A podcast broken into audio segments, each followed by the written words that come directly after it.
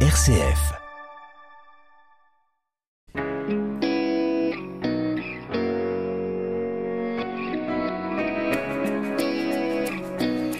Bonjour à tous, aujourd'hui dans la foi en débat, on va parler de la confession. Et oui, ces catholiques qui s'engouffrent dans un confessionnal euh, ou ces espèces de bureaux vitrés que l'on voit au fond des églises pour décharger toute leur misère, leurs péchés dans l'oreille tout attentive et bienveillante d'un prêtre qui pardonne au nom de Jésus.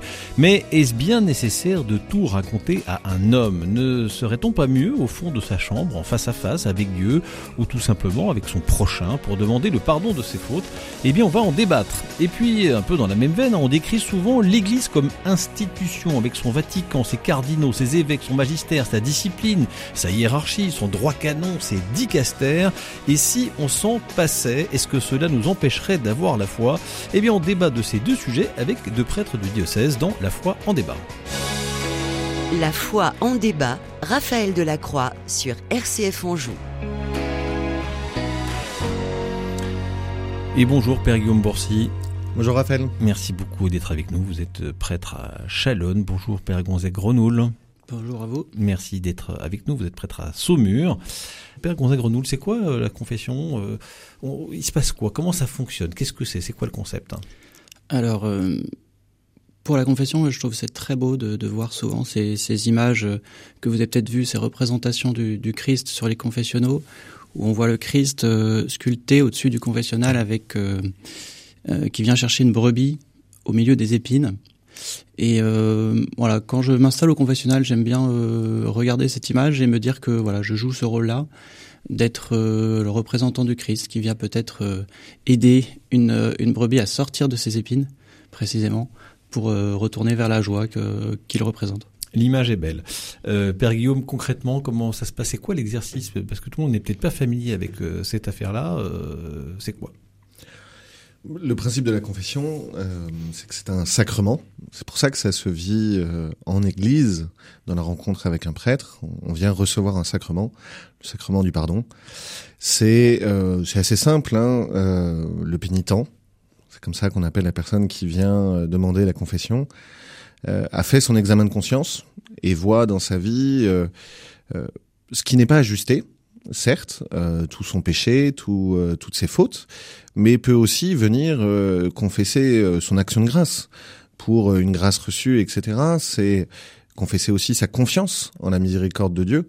C'est pas simplement euh, un grand déballage de fautes, c'est euh, c'est un acte pour- de confiance. C'est quand même pour ça qu'on vient à se confesser. On vient pas pour dire merci, c'est super ce que. euh, si Non, non, non, on vient pas que pour ça, mais mais on y vient. Non, mais ça fait partie de la confession pour vous. On y vient parce que on est confiant envers la miséricorde de Dieu. Et donc, euh, on vient pas pour se faire punir, on vient, comme euh, le dit l'autre nom de la confession, pour se réconcilier avec le Seigneur, pour se réconcilier aussi avec soi-même dans notre chemin vers le Seigneur. Ok. Euh, pourquoi, euh, Père Gonzague pourquoi est-ce qu'il faut se, se confesser? Pourquoi est-ce que c'est nécessaire? Après tout, est-ce que euh, il se passe quoi si je me confesse pas d'ailleurs?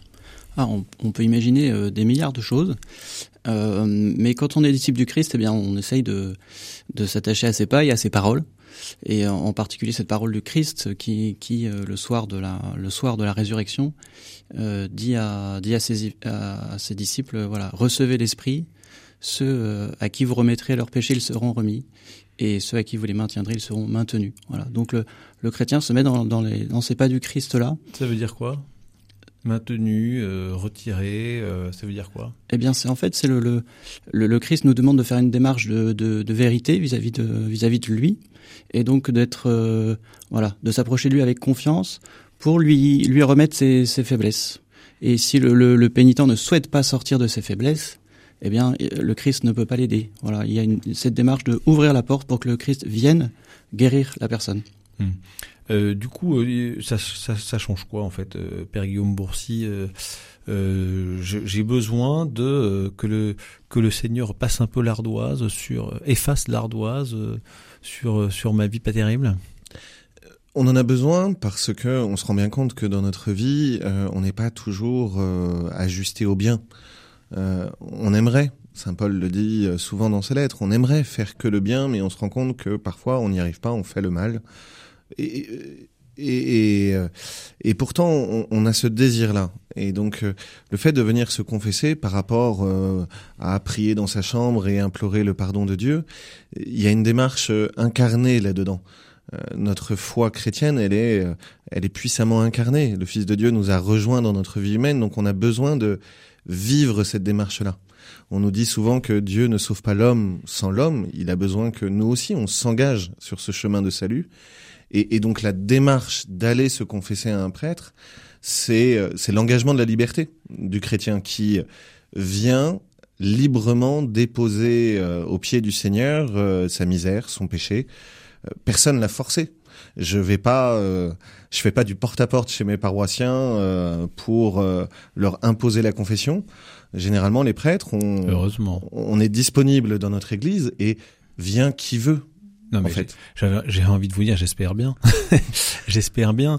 Euh, mais alors, euh, du coup, euh, c'est un peu ça la question qui fâche, hein. c'est-à-dire que euh, aller raconter euh, le tréfonds de son âme, avec évidemment tout ce qu'il y a de pas très reluisant, à, à un homme, est-ce que après tout, euh, quand je dis, voilà, je dis, je confesse à Dieu, je dis, je dis pardon, je suis au pied de mon lit, Seigneur, pardonne-moi, c'est suffisant, non? Ça marche aussi, non?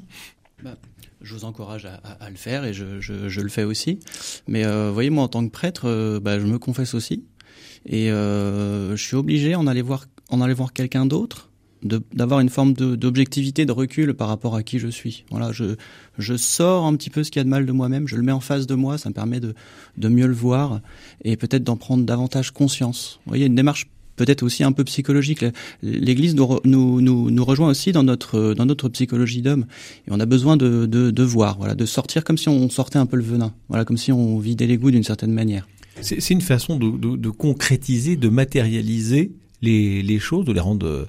Euh, c'est aussi ça, les sacrements. Il y a une partie un peu matérielle, c'est ça? Exactement. C'est en quand on vient se confesser, on fait l'aveu de nos péchés. Et donc le le fait de les extérioriser, de les dire, euh, permet aussi de les sortir de soi, de ne pas s'enfermer dans notre propre péché, et donc euh, d'avoir euh, un regard objectif là-dessus, un regard objectif qui va être doublé potentiellement par les conseils que le prêtre qui me confesse peut me donner pour revenir dans la joie de Dieu, pour se convertir et revenir dans la joie de Dieu. Et donc ce vis-à-vis que l'on a avec le prêtre euh, représente euh, de manière incarnée le vis-à-vis que l'on est en train de vivre spirituellement avec le Christ qui nous pardonne. Mmh. Parce que c'est pas c'est pas le prêtre qui pardonne, il pardonne euh, au nom de son ministère, au nom de du Père et du Fils et du Saint-Esprit. Et donc euh, le, le, prêtre est ministre du sacrement euh, pour que Dieu nous pardonne pour pas mal de chrétiens, c'est pas une évidence en fait euh, d'aller se confesser. Ça, ça fait pas toujours euh, euh partie de euh, du rituel. On dit tiens on va à la messe le dimanche, ça, ça fait partie des rituels plutôt bien institu institutionnalisés. Mais aller se confesser, déjà c'est pas très drôle honnêtement. et on se dit pas, je sais pas, j'ai pas l'impression que ce soit un truc. On se dise moi je suis chrétien, je vais me confesser. C'est pas, pas une évidence. Comment ça se fait ça Père oui, Je pense qu'il y a des il y a des choses qui parfois se perdent. Évidemment comme c'est une démarche quand même assez engageante. c'est pas toujours c'est pas toujours évident. Mais en tout cas, ce que je peux vous dire, c'est que quand vous quand vous êtes au contact des enfants et que vous et que vous dites euh, euh, qui veut se confesser dans une classe ou eh ben alors euh, tous les enfants ils, lèvent la main comme un seul homme. C'est très amusant. Ils sont ils sont moins ils sont plus simples. Et peut-être que justement quand on est habitué un peu plus jeune, les choses euh, sont plus faciles ensuite. C'est-à-dire qu'on on a pris cette habitude là. Je vais pas dire que c'est facile. Pour moi non plus, c'est pas toujours facile d'aller me confesser. Mais euh, mais c'est aussi ce qui rend la démarche belle et qui remplit de joie. Tous les prêtres peuvent peuvent témoigner de la la, la, la joie que les pénitents euh, ressentent lorsqu'ils euh, se sont confessés. C'est un. On a déposé le sac à dos, quoi. Exactement. Il y a, il y a, il y a tout un tas de trucs qui sont partis et le Christ lui-même, parce que c'est le Christ qui agit lui-même, il est venu me guérir, il est venu me toucher, il est venu me, me, me pardonner et euh, j'ai eu un contact particulier avec lui et c'est ça qui, c'est voilà, rend-nous la joie d'être sauvés. On a des petites réticences aussi en disant tiens le père machin, euh, euh, ben je le connais aussi un peu, puis c'est un ami de la famille, puis c'est mon curé de paroisse. Euh, bon, euh, en plus, si jamais il savait ce que je pense de lui d'ailleurs, euh, on a peut-être pas spontanément envie d'aller voir ces prêtres-là. C'est un problème ça ou pas, Père Guillaume? Alors, Il y a une grâce pour le pénitent quand il euh, reçoit le sacrement de la réconciliation. Il y a une grâce pour le confesseur euh, qui euh, Qui qui, est la grâce tout. de l'oubli. Ouais, on, Euh, ra- on un raconte, peu, ça- on raconte ça. non, parce que parce c'est que pas, c'est pas un peu du flan, ça. Honnêtement, euh, quelqu'un qui vous raconte des trucs, vous les retenez. Vous êtes un homme, vous avez une mémoire, donc vous. La grâce oui et non parce que euh, justement c'est euh, euh, pour un prêtre le sacrement de confession c'est le plus grand secret. C'est-à-dire que euh, on n'a pas le droit d'en parler à personne, Euh, même pas euh, à notre père spirituel, même pas à notre évêque. Enfin, on fait un compte rendu de rien même sur pas la, la confession. justice. Même pas la justice. même pas la justice. C'est un secret qui est total et absolu parce que ça appartient à Dieu. Et, et, et parce que on est dans cette démarche-là, euh, voilà, c'est pas comme quand quelqu'un euh, me donne des informations pour inscrire son enfant au baptême où je me dis il faut que je retienne ça parce que, euh, ou alors quand on prépare une sépulture et qu'on me parle de la vie du défunt, il faut que je retienne ça parce que je vais parler du défunt. Là, justement, on est dans, dans l'extrême inverse. Euh, je n'ai pas le droit d'en reparler et donc quelque part. euh, ça entre par une oreille, ça passe par le cœur et ça Mm. ressort par l'autre oreille. C'est vrai ça, Père Gonzague? Oui, tout à fait. Oui, je suis généralement plutôt d'accord avec Guillaume. Donc, euh, Mais- Non, mais vous pouvez Non, attester non, non, de cette grâce l'oubli, vraiment. euh, alors, ça, ça, ça veut pas dire forcément que. Parce que voilà. c'est- pratique quand on vous suivez un pénitent de se souvenir aussi un peu Bien de sûr. ses travers pour Dans mieux dans l'accompagner dans, la direction spirituelle. Dans ce cas-là, le pénitent le sait et donc il en tient compte lorsqu'il lorsqu'il vient nous parler, c'est-à-dire qu'il vient nous parler en tant que quelqu'un qui, qui le suit de manière régulière. Euh, c'est aussi, ça peut être aussi l'avantage du, du, du confessionnal qui euh, que l'Église de- de- demande de plus en plus que l'on qu'on le remette parce qu'en fait ça donne une forme de de de, de confidentialité, d'intimité. Voilà, c'est ça. En fait, on on sait pas qui je suis, je viens là et le prêtre peut pas savoir qui je suis, donc ça peut être rassurant pour certaines personnes. Et puis euh, et puis euh, on, on sait aussi faire la part des choses. Voilà, je, je, je croise un paroissien, euh, je le croise en tant que paroissien et non pas en tant que pénitent. Euh, oui, Et ça tient au sens même de la démarche. On vient se réconcilier avec le Seigneur et avec euh, notre désir de sainteté. On vient pas pour être jugé. Et, donc le prêtre est pas là à s'ériger en juge, il est pas là à retenir les fautes. Il est là euh, pour témoigner de la miséricorde du Seigneur. Une des images que j'aime beaucoup dans l'Évangile pour voir cette miséricorde à l'œuvre, c'est la manière dont euh, le Christ rencontre la Samaritaine on apprend au fur et à mesure de l'histoire que effectivement sa vie est pas tout à fait ajustée.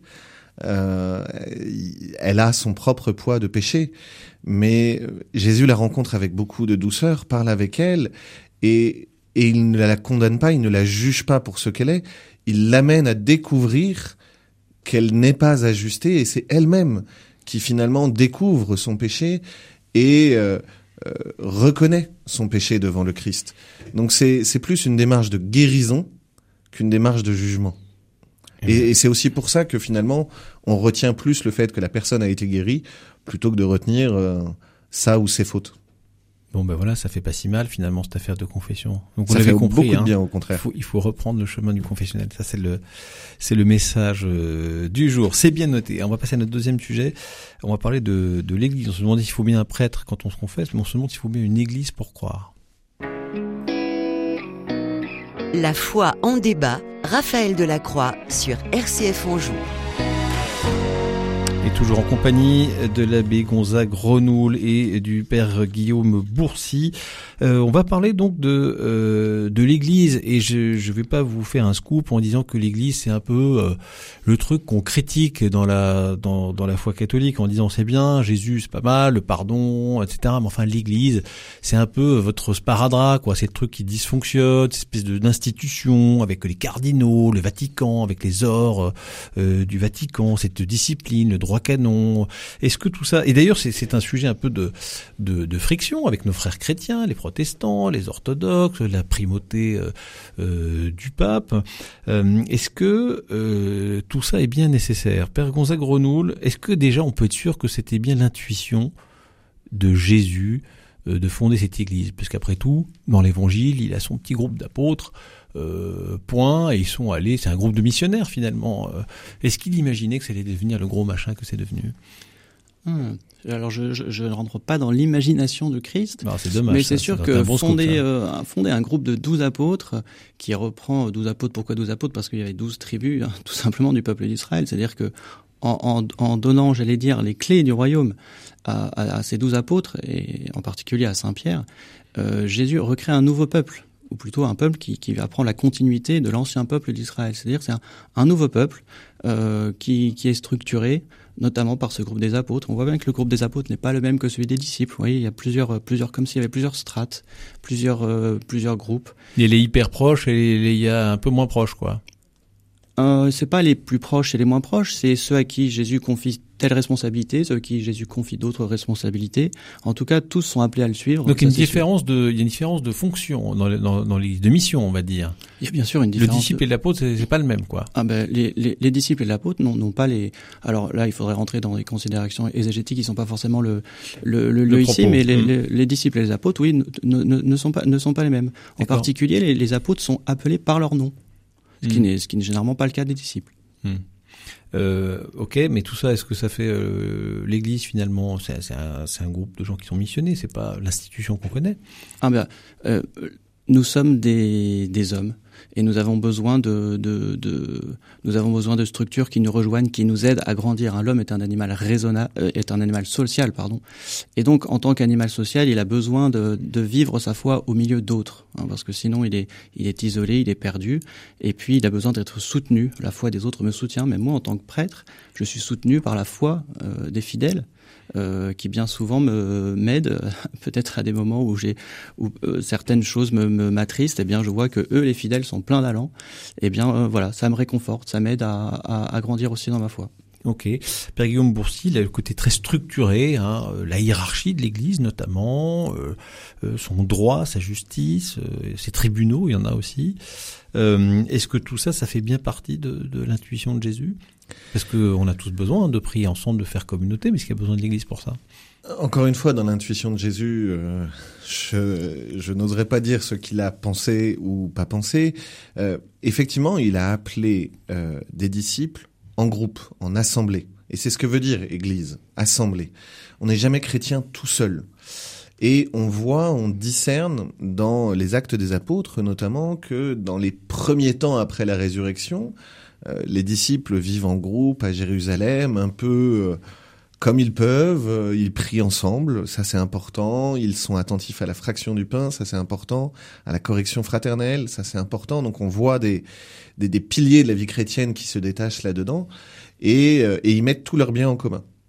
Et ils attendent la venue du Christ dans la gloire, son retour, parce que quand Jésus est remonté au ciel, il leur a dit qu'il allait revenir. Et ils attendent. Et bientôt en plus. Et finalement, ben, euh, les mois passent, les années aussi, et le retour du Christ n'est pas encore effectif. Et donc, au bout d'un moment, ben, on reste humain. Euh, comme disait Gonzague, on est un animal social, on reste humain. C'est-à-dire que euh, il faut qu'on s'organise un petit peu pour vivre ensemble, parce que ben, euh, euh, vivre dans une famille, ça demande de l'organisation. Quand la famille est très très grande, comme l'Église, ça demande de l'organisation aussi. Okay. Donc c'est juste en fait l'organisation de l'assemblée. C'est ça l'Église alors. C'est quoi la définition d'ailleurs de l'Église, Père Gonzague Grenoble? Qu'est-ce que c'est exactement? On voit bien ce que c'est que le bâtiment. Après on sait pas trop. La communauté des chrétiens, c'est quoi bah, exactement? L'Église, euh, comme le disait Guillaume, c'est c'est l'assemblée des, des, ça, ça vient du grec ecclésia qui signifie l'assemblée de ceux qui sont appelés. Voilà. Or, on est, on est tous appelés. Donc c'est tout le monde. Par Dieu à la sainteté. Voilà. Et ensuite, si vous voulez, euh, si vous voulez être, être euh, procédurier, on pourrait dire que euh, toute personne appartient à l'Église catholique à partir du moment où elle est baptisée, hein, tout simplement, dans l'Église catholique. D'accord. Euh, mais ça, ça, ça, c'est juste voilà l'assemblée des croyants finalement. C'est ça, tout simplement? C'est la... pas forcément toute la hiérarchie, etc. Eh bien, toute l'Église, c'est l'assemblée des croyants euh, guidés par les évêques, avec euh, à, leur, euh, à leur tête le pape. Euh, voilà, voilà comment on pourrait définir mmh. l'Église. Et puis, euh, et puis dans, dans, dans l'Église, il y a toujours, euh, on, on, le voit à la Pentecôte, la, la, la, Sainte Vierge Marie qui est là. Et c'est aussi, c'est aussi très beau de voir que voilà, la Sainte Vierge est dans l'Église, elle est avec nous toujours, et on pourrait pas définir l'Église sans, sans écarter Marie de tout ça. Euh, il y a ceux qui sont dans l'église et ceux qui n'y sont pas malgré tout, Père Guillaume Boursi à partir du moment où on est baptisé, manifestement, euh, moi je sais pas si, oui d'accord, mais on, si je suis pas baptisé, droit, je suis pas dans l'Église. Euh, on a, on fait partie du peuple de Dieu. Ensuite, euh, encore une fois, c'est aussi la liberté de chacun que de vivre euh, cette communauté ecclésiale. Euh, c'est, on le voit. Je reprends le parallèle avec les familles, mais on le voit avec les familles quand des frères et sœurs grandissent, quittent la maison de papa et maman, ils se revoient s'ils le souhaitent mais personne va euh, obliger à faire des réunions de famille. Personne n'est jamais rien obligé de rien. Et, mais est-ce que euh, est-ce que il y a un moment où on fait partie de l'Église ou on n'en fait pas partie? Vous voyez ce que je veux dire? Il y a les baptisés, les non baptisés, et puis même là, il y a des moments où on se dit tiens, parce que vous disiez vous-même, on est humain, donc on a besoin d'un corpus, de règles, de euh, euh, de d'enseignement, de, de, plein de choses pour que l'institution euh, vive, ce qui est des moments où on n'en fait pas partie. Je sais pas moi, un musulman par exemple, il fait partie de l'Église ou pas euh, Un musulman, il peut pas faire partie de l'Église parce qu'il n'est pas baptisé. Et sur le, il y a la question sur le papier et la question dans la pratique. Sur le papier, il y a un milliard 300 millions de baptisés catholiques mmh. à travers le monde, à peu près, je crois, ou 400 millions. C'est de cet ordre-là. Ensuite, euh, c'est sur le papier. Euh, à chacun de vivre cette réalité d'appartenir à l'Église. Et encore une fois, le Christ euh, n'a imposé la vie chrétienne à personne. On le voit aussi dans l'Évangile, euh, dans la foule, dans les foules des gens qui viennent écouter Jésus. Certains deviennent des disciples et le suivent. D'autres, finalement, font demi-tour. Hmm. Mais Père Gonzague, nous, les démons, on dit, on parle d'excommunication, on parle de moments où on n'est plus dans l'Église, quoi. Hmm. Comment est-ce qu'on interprète ça Et c'est quoi la ligne rouge en fait? Ouais. Je crois que c'est le cardinal Journet qui disait euh, les frontières de l'Église passent par notre cœur. Et ça, je trouve que c'est très très beau et c'est très très vrai. Les frontières de l'Église passent par notre cœur, c'est-à-dire que on peut discerner dans notre cœur des, des régions qui appartiennent à, à Jésus et d'autres régions qui n'appartiennent pas à Jésus. Des régions qui sont euh, de l'Église à l'intérieur de nous-mêmes et des, régions à l'intérieur de nous-mêmes qui n'appartiennent pas à l'Église, c'est-à-dire qui n'appartiennent pas au message de l'Évangile. Et donc c'est euh, les frontières de l'Église elles passent entre des gens peut-être, mais elles passent surtout à l'intérieur de moi-même. Voilà, est-ce que je suis fidèle à, l'Église, est-ce que je suis fidèle à Jésus euh, dans ma vie, dans mon témoignage? Et là, petit à petit, je j'étends les frontières de l'Église dans mon cœur et je suis de plus en plus fidèle au Christ. D'accord. nos frères protestants, orthodoxes et et, autres chrétiens, euh, eux, ils font pas partie de l'Église? Hmm, Attention à ce que vous dites. Hein. Ils font pas partie de l'Église catholique, en tout cas, parce que euh, eux-mêmes, avec le poids de l'histoire, euh, ont décidé de se séparer de l'Église catholique. Ce qui, ce qui fait notre unité dans l'Église catholique, c'est un même credo. Est-ce qu'on est sûr que c'est que c'est eux qui se sont séparés? Parce que eux, nos amis protestants disent peut-être que c'est nous qui nous sommes séparés du bon chemin et que Luther a considéré qu'on avait fait un pas de côté. Peut-être, mais moi je je donne le point de vue de l'Église catholique. Euh, ce qui fait l'unité de l'Église catholique, c'est un même credo et cette unité de nos évêques autour du successeur de Pierre, autour du pape et donc de l'enseignement du magistère, du pape, des évêques, des cardinaux, euh, de ce qu'on appelle euh, l'institution. Et c'est ça qui fait l'unité des chrétiens qui ensuite vont vivre leur foi euh, euh, peut-être un peu différemment selon la culture, entre un chrétien qui vit en Anjou, un chrétien qui vit au Burkina Faso ou un chrétien qui vit en Patagonie, on va peut-être pas exprimer notre foi de la même manière, mais ce qui fait notre unité, c'est qu'on reconnaît un même symbole de la foi et euh, la primauté de, de, l'évêque de Rome, la primauté euh, du pape. Et justement, euh, Père Gonzague Grenoul, c'est aussi ça qui est embêtant en fait. C'est-à-dire qu'on se dit tiens, regardez les orthodoxes, on partage aussi beaucoup de choses avec nos frères orthodoxes, mais ça vient souvent coincer sur l'histoire de l'autorité du pape. nous, nous, on aime bien l'Église, mais est-ce qu'il faut absolument que votre pape il s'impose à nous? Pas forcément. Pourquoi vous voulez absolument qu'il y ait euh, le chef de l'Église qui, comme par hasard, c'est celui de l'Église catholique? Évidemment, hein, on n'irait pas en prendre un orthodoxe. Ça, pose un problème, non ça? Bah, Bien sûr que ça pose un problème. Euh, je pense qu'il faut, avoir le courage de, se mettre autour de la table et de discuter sur, sur toutes ces, sur toutes ces questions-là. Euh, vous vous dites que c'est un sujet qui est négociable alors? Euh, la, le dialogue est non négociable, mais la primauté du, du, pape pour un catholique, oui, elle est non négociable. Pourquoi? Parce que tout, encore une fois, ah donc on peut se mettre autour de la table à, condition d'être d'accord, d'être d'accord avec moi. Non, mais on va discuter. Peut-être qu'on va trouver des, des, moyens que pour que cette primauté soit soit acceptée par les uns et par les autres. Euh, il y a beaucoup de choses qui, qui avancent dans, dans ce dialogue, hein, avec la, la, la levée euh, mutuelle des excommunications au, à l'époque du pape Paul VI. mais voilà, relisons l'Évangile l'évangile, encore une fois. Hein. Que, que, fait l'Église? Quels sont les gestes de que fait pardon Jésus? Que, Quels sont ses gestes vis-à-vis de Pierre? Quelles sont ses paroles vis-à-vis de Pierre? Comment se comporte Pierre après la Pentecôte, euh, comme le chef de l'Église? Et donc euh, voilà, relisons les Écritures. D'accord. Donc euh, il faut quand même se dire que ut unum sint, hein, comme disait l'encyclique, que tout soit un, souvent c'est un, un, sujet. On mais commencez par faire le ménage de votre propre unité entre les, les chrétiens et c'est pas encore gagné ça. Hein. Oui, et eh ben déjà faisons l'unité entre chrétiens catholiques, ça sera déjà beaucoup. On a beaucoup de travailleurs à faire et de prières pour que pour que le, effectivement tous soient un. Voilà, et on y travaille aussi hein, sur, cette, euh, sur cette antenne, c'est de faire de, de l'unité entre les chrétiens. Merci beaucoup Père Gonzague Grenoul, merci beaucoup Guillaume Bourcy pour vos lumières précieuses sur notre foi. On se retrouve bien sûr la semaine prochaine pour un nouveau numéro de La foi en débat.